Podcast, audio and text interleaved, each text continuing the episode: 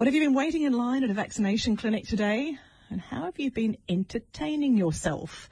Indeed, how long was the queue? I know we've been talking all week about long queues. You just have to be patient. It's absolutely worth it. Uh, there's been a little bit of, I suppose, confusion too about walk-ins or no walk-ins, uh, no walk-ins for Pfizer.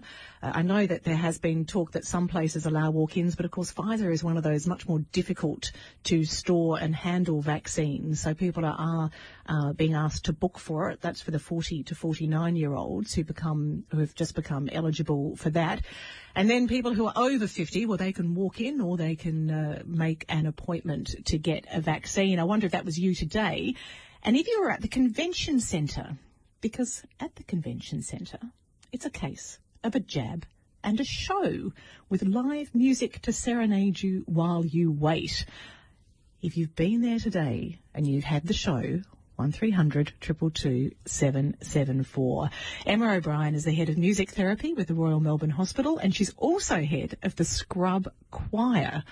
Emma O'Brien, good morning. No, good afternoon. I always do this. I'm, I apologise because I'm usually at the other end of the day. Good afternoon. Good afternoon. So the Scrub Choir, you have been in action at the convention centre today.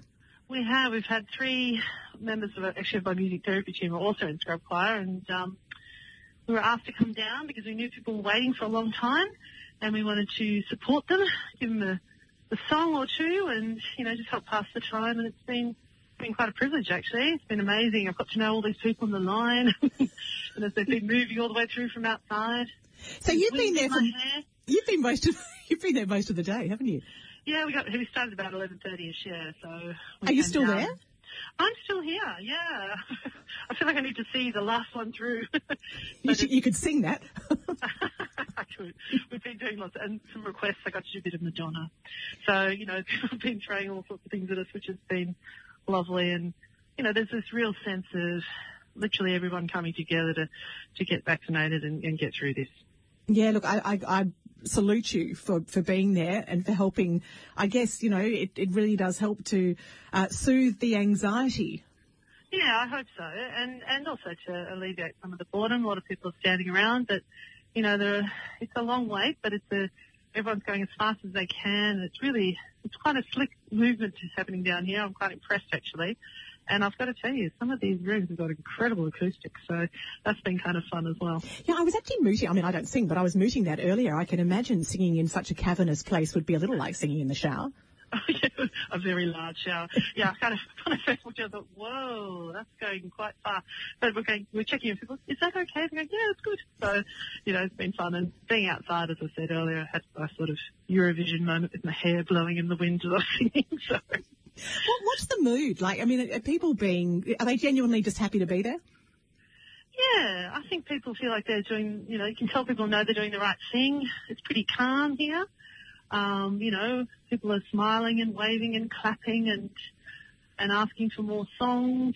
There's a real sense of, you know, they know it's a wait, but they're happy to wait, you know. I'm sure some people might be getting a little frustrated, but I, I haven't seen it. Um, most people being really doing what Melburnians do really well. You know, they're they're doing what they the right thing. Mm. I, I, know we've just had a, a, note from Western Health, re Sunshine and the Showgrounds vaccination hubs. They're just saying they can't take any more walk-ins today because mm. they've just had uh, too many people, but they're going to open again at 8 a.m. tomorrow. What, what's the queue like at the convention centre? Um, well, everyone's inside now, so I don't know if they're, whether they're closing the doors and just keeping people inside or whether they're still taking people. But um, yeah, it's not too bad. You know, I think they've they've stopped the big side room that we had that was full today. That was the main reason why we came down. There were a lot of people in a whole spare room, basically. Staring but, at yeah. blank walls. Yeah, when they said they got to stare at us and sing. but you, you're head of music therapy. Mm-hmm. So, I mean, tell us how, in, in a sort of official capacity, how is music therapy used? So we have music therapy to help support people during their treatment. So it basically started, I started uh, 21 years ago, looking at how we could use music to help support people through their cancer journeys. You can use that for comfort, write a lot of original songs with people so they can share the messages of hope and love. Sometimes we just play people to sleep, you know, let them rest because it's very hard to sleep in hospital. And then we've also expanded out to using music for rehabilitation, so people can't speak but they can sing, and you can retrain them to um, speak through singing. And then we have all the quality of life aspects around that. And then last year we really did a big pivot, but we still kept up the patient care, but also towards looking after our staff well-being, which is what Scrub Choir is about. Uh, well, it's incredibly important, isn't Mm. it? I mean, and, and I think of all those people who are doing 12 hour shifts now at the vaccination centres. I hope everyone's been kind. Yeah, they they seem like they're you know they all seem pretty relaxed and everyone's you know very thorough and getting through it. I, I know you said earlier that you do take requests. Have you sung any Kylie today? Oh, I have actually. That's a good point. It is her birthday.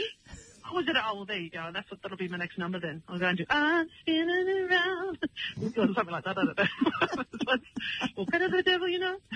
yeah, nothing about standing in long queues and waiting. Oh, no, we've done Stand By Me. People don't mind. Are you going to be back tomorrow? Well, maybe not Um, tomorrow, but next week. I know you need a day off.